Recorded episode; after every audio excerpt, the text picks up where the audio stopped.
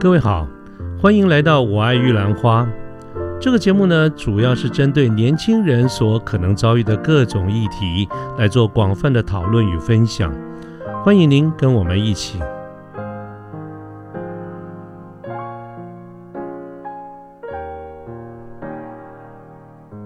乔，你刚才提到了，你说业界目前最大的公有云有 AWS，有 Google 的叫做 GCP，微软这个怎么念呢、啊？微软这个它可以念作 Azure，Azure 哈，好像这个这三大是目前你说最大的这个公有云。那我们作为一个一般的客户或者用户，不管我们是个人或者公司，应该不会有个人吧？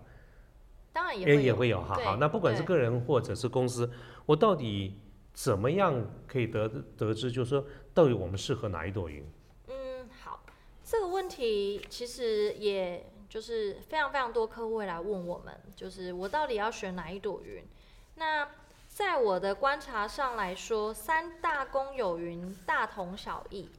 就是所谓的大同小异，就是大家都有运算的服务，大家都有储存的服务，大家也都有资料库的服务，就是这些所谓普通的应用服务，大家都有，那只是它各有优缺。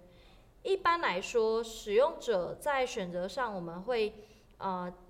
建议你们就是在基础设施啦、机器类型，或者是费用，或者是你的应用以及界面操作性的熟悉度等等的因素来决定哪一朵云是最适合你的。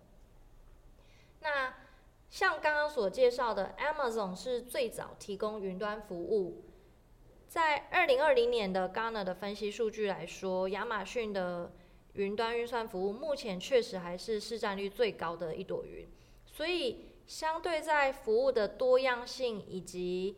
完整相容度，或者是它呃网站上面的技术白皮书，其实都是更稳定，而且更详细，而且也怎么讲，系统的完整度是非常非常好的。那在基础设施上，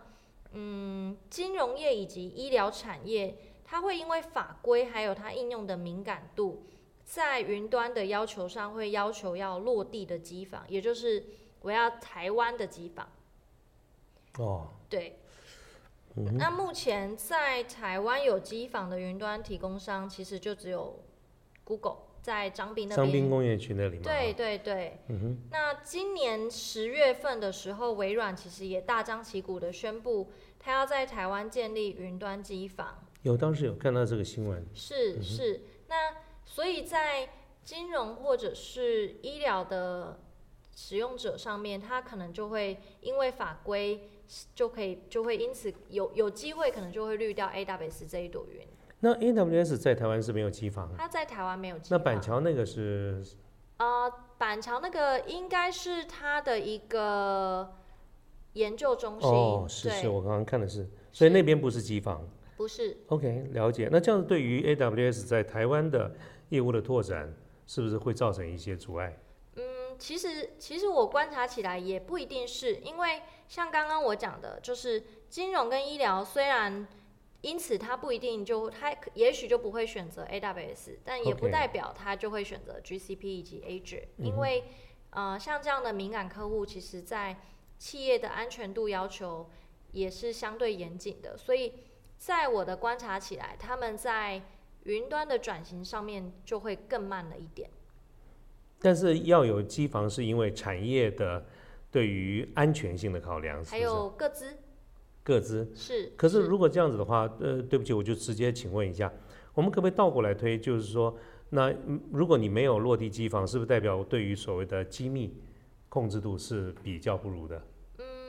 并不会，只是呃，像金融他们的金管会规定就是，哦，是法规。对，是法规的问题，就是哎，我希望我的各自的资料不要在境外，我一定要求要在台湾。嗯嗯，对对，懂了。那这个在这一块的话，其实 AWS 这一端，其实他们也可以提供很多符合金管会的相关资料，只是那个流程会非常非常的长。那嗯，我自己观察啦，在金融界，其实大家也不想当白老鼠，所以其实大家都还是属于慢慢在转型中，那放到云端上面可能就是偏开发测试，比较不会像一般的 Internet 的应用，把这么大型的网站放到云端上面。了解。对。那微软呢？微软的这个，你刚才说这个地方，那个 Asia，它有没有什么特色，或者是什么样的一个客户比较倾向于用这方面的 solution？也是有的。像微软的话，它是从二零一零年开始提供的云端服务。那有一些具有企业历史包袱的使用者，由于它内部的系统啦，或者是它的开发，其实都串接在 Windows OS 上面。所以在如果企业要求无痛搬迁的过程中，他们可能就呃会比较偏向同时务必要评估 Azure。所谓的无痛是指的，譬如说操作界面呢、使用的方式啦，还是什么？呃，比较偏向是可能类似你的开发系统。那你既然是用了 Windows，所以你上云的时候，你一定也是得选 Windows 的 OS。那很多。企业他们内部的一些可能 CRM 或是 ERP 系统也是比较比较怎么讲，版本比较旧。旧。对，所以它可能在 AP 就是应用程式上了云端，它势必要做一定的调整。那在这样的这样的过程中所耗费的时间以及成本就会比较长。所以很多企业是很很常问的无痛搬迁，就是我可不可以直接搬上去？直接开机器直接按我，我比较没有时间去做调整，或者是或者比较新的企业，比较没有历史包袱的呢？比较没有历史包袱的话，它就很容易直接上去，因为包含像可能新创公司，它可能的东西版本本来就比较新，那他们的人员调配就是当你要去改一些应用程式的时候，他们的意愿也会比较大一点，所以新创公司啦，他们就比较愿意评估。Google 或者是 Amazon，嗯，那像 Google 的话，我们其实都蛮熟悉，就是它著名的搜搜寻引擎，所以相对就是 GCP 在应用上，它会更擅长的是 Big Data 的处理，以及可能跟资料分析有关的服务，或者是串接第三方的一些跟资料分析有关的软体，就会比较吸引那样的企业去，也是务必会评估 GCP。原来如此。对对，那目前全球各大企业啦、新创公司都开始使用云端服务，包括可能像制造业、电信业、媒体、电商、行动支付，就是是这么多的领域。那今年的疫情爆发也促使了更多的企业必须要正视数位转型，所以其实也更显示出。云端透过远端就可以达到一个业务的部署，就是这是它很大的一个价值。那不晓得主持人有没有在疫情的期间听到，呃，很多人就是会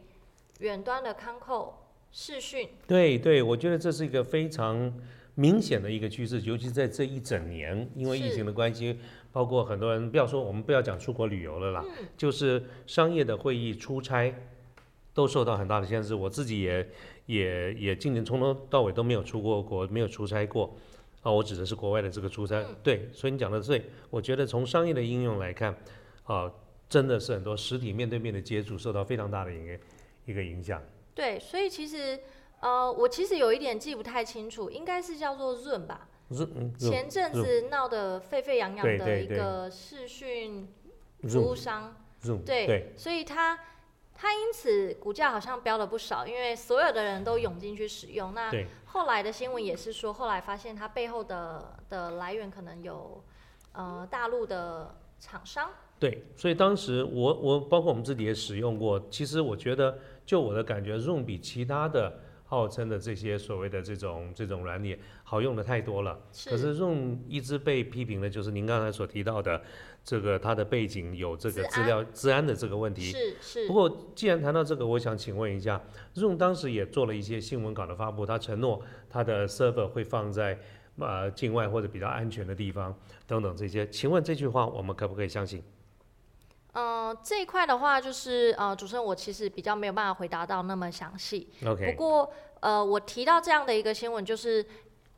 就是让你稍微感受一下，其实这个就是企业端在评估，哎，我在用这个服务，它的背后机房在哪里，它的安全性是不是够？那就像你提出的问题，你也想知道，那你告诉我你放在哪边的时候是不是真的？我要怎么去？就是 verify。对，这个或者我是不是因此而可以相信这是安全的？是是是，所以这个就是云端服务商他在提供给就是用户的时候，他能够提出的资料或是合规文件，这个他都应该要能够告诉大家的。我相信也是你们目前你们的从业人员所面对很多客户的这个提出的问题，这应该是你们的挑战吧是嗯是是，？OK，好，那我想呃，谢谢巧虎啊，刚才在呃好几个角度用很简单的语言、很生动的例子啊，就给我们很的很快的介绍了一下云端这相关的这些呃定义啦、应用啦等等哈。那接下来我想呃，请问一些问题，也是我们今天这个访问最后的一个问题，就是说我们呃在线上所有的听众朋友听了你刚才这样的一个介绍以后，我相信一定有很多的朋友会。考虑我们是不是哈、这个进入这个领域里面，我们将来在职业规划的时候，也希望把这个领域放进去。呃，我觉得它听起来是一个非常有前途的一个一个一个一个行业。那具体的来说，那既然是这样子的话，我就想请问乔虎哈，如果我们的听众朋友们想进入这个领域，那作为一个从业人员啊，尤其你是业者，对于一个从业人员来说，有没有什么资格或者是一些先期条件的一些要求，或者是基本功，可不可以给我们分享一下？好，那我我我个人我个人认为，它并没有一个很特殊的技能要求，比较不像医生，我一定要考到医学院，或者是说我是会计师，我就一定我财会的知识至少要有一定的程度。不过就经验上来说，因为三大云端服务的技术分享、白皮书或者是新服务的推出都是原文，所以如果有一定的英文能力，会使你在吸收产品更快速。那另外就是云端服务，它毕竟还是隶属于资讯产业，所以背后的供应链包含像伺服器啦、网际网络这些专有的呃技术上面，都还是它的核心字概念都还是源自于计算机概论。所以如果是资工科系的，就是资工背景的朋友进入这个产业，可能会对于专有名词相对比较熟悉。也就是说，所谓您您刚才所谈到的，就是一个进入门槛，是一些基础的基本功，包括英文，包括专业的领域。是那如果我英文普通，或者我不是资工相关的这个领域，那除了你刚才讲我呃这几个挑战，我的动作可能会比较慢一点，还是我会有困难？嗯，我比如说我英文差一点，我顶多看的比较慢一点，还是我有可能看不懂。如果我不是自工毕业的，我是商学院，或者是我我是文学院，我是不是在自修，或者即便是公司有前辈来带我，我都会很辛苦。简单讲，我会不会走冤枉路或辛苦路？我认为辛苦的过程一定会有，但是就是我认为只要你能够有系统的去了解一下云端的一些基本概念，那可能云端市场的一些提供商它的优势跟劣势等等，那再透过你的一些进修，我我认为它还是一个很很值得投资的一个产业。那之前其实主持人也有问过我，就是我的一天是怎么过的。哎，对对对对对对，我想哈、我们今天除了说了解这个行业以外，我想对很多的呃这个听众朋友们也想要知道，好，刚才提的是我如何进入这个行业，那接下来一个问题就是，我真的进入了这个行业的话，我一天到底在干什么啊？嗯，会会有几个我觉得比较，当然就是比较常做的事，就是你要如何，你要如何去去让你的的用户去使用云端服务。那对我的一天就是，我要怎么样让企业啦或者是用户能够了解 AWS，然后进而去使用它，那我就可以达到一个可能呃工作上的一个成交。那在这个过程中，那你你要如何去说服别人？就是你一定要有一定程度的了解，那甚至你可能吸收完之后，你才会知道说，像我们刚刚提到最基本的，诶，云端的安全性你要怎么告诉我？像这样的问题，当然不是说你读了一些白皮书，你就可以说出安全性，因为当然也会有好多不一样的产业经验，或者是呃一些著名的企业用户，他们可能发生了治安风险这样的一个分享，就就会是我我至少我在进修的时候，我会去思考的面向。那另外就是，呃，这几大公有云，他们其实都有证照，嗯嗯嗯嗯嗯，好问题，是。证照，对所以像呃 AWS 现在我我其实有点记不太清楚，我忘记是十一种还是十二种了。它有对它有它有不一样的证照，那它可能分成呃我我举一个你们比较，它可能有一张证照就是专门叫 machine learning，嗯，对，那那个那一块可能就会是真的是架构师他们在专攻的。那它当然有一些叫做呃比较比较基础的证照，包含可能它的对象就会是业务或行销人员，建议你一定要拿到的证照。那至少你在呃取得证照的过程，你就会知道其实你应该要再去吸收什么样的产品知识等等的。那有这样的一个证照，其实对于你之后进入这个产业也会非常有帮助。那其实我我特别想要提的是，资讯产业啊，它是非常非常快速的，所以我们刚刚提的都是身外之物。对我觉得最重要的还是看你的特质，就是你是不是一个喜欢吸收新知识的人。嗯，对，例如，嗯，我我觉得我举那个例子不太好。例如，Apple 发布新手机还是新电脑，你会不会很有兴趣要去了解？诶，它的规格差在哪边？那可能像我们的一些技术人员，他们就会在云端推出什么新服务，或者是呃同业里面，当然不是云端哦，就是可能例如资安资安的厂商，他们最近又在玩什么？会，那你有没有这个就是动力想要去了解它？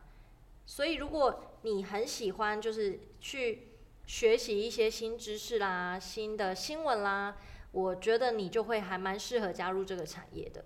所以江湖的意思就是说，除了行业别的深度之外，广度也应该要给自己更多的一个平宽。是啊，是啊，像像其实，在云端产业它，好，我们我们今天一整个这个过程讲的都是机器，那你有没有你有没有发现，就是它联动的很多什么网际网络、是，安全、应用程式、嗯软体开发，如果你都能够略知一二，你就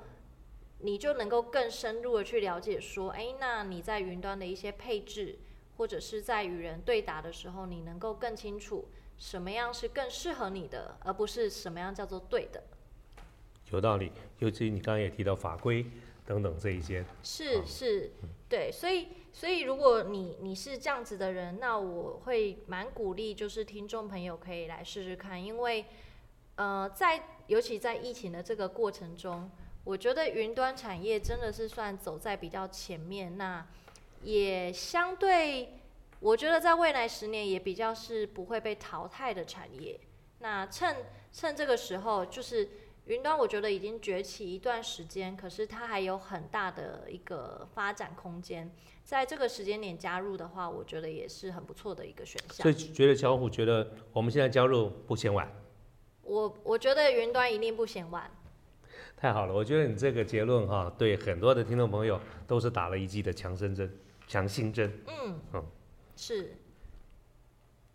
OK，好，那呃，谢谢乔虎哈，我想今天乔虎给了我们很多的一个建议，而且我们还用了比原先预期要长的这个时间啊，那我都觉得这个听完乔虎这个介绍，我觉得啊，即便是像我这种大外行完全不懂的，都对这个云端有一个初步的一个轮廓。那我相信呢，我们在座呃在线上的这些听众朋友，应该也跟我有同样的一个感受，而且我相信大家在待会儿啊、在聆听的这个过程当中，除了刚才乔虎跟我们讲的一些重点之外，或许大家也会有很多的一个问题啊。那所以我想，呃，各位如果有任何的一个问题，或者就我们刚才所谈到的几个方向，希望能够有更深入、更清楚的一个说明的话，非常欢迎啊、各位在各种的呃这个工具里面，比如说我们的 Facebook 的这个粉砖啦，或者是用各种方式来跟我们联络。那么我也会把各位的这个问题呢转给巧虎，那要看巧虎的这个时间，如果可以的话，我们也希望啊巧虎能够给我们一些回答。好，那那因为今天呢，因为时间的一个关系啊，所以我想我们的访问就到这边结束。好，那我们再一次的谢谢巧虎，在这个百忙之中，尤其今天是礼拜天的下午啊，这个原本这个时间应该是在风和日丽的呃下午能够喝杯咖啡的哈。我想谢谢巧虎花了这个时间跟我们做一个这样精辟的一个分享，我们再次感谢他。好，巧虎非常谢谢你。那这个我们的今天的这个节目呢就到这边结束，谢谢大家。好，大家拜拜，再见。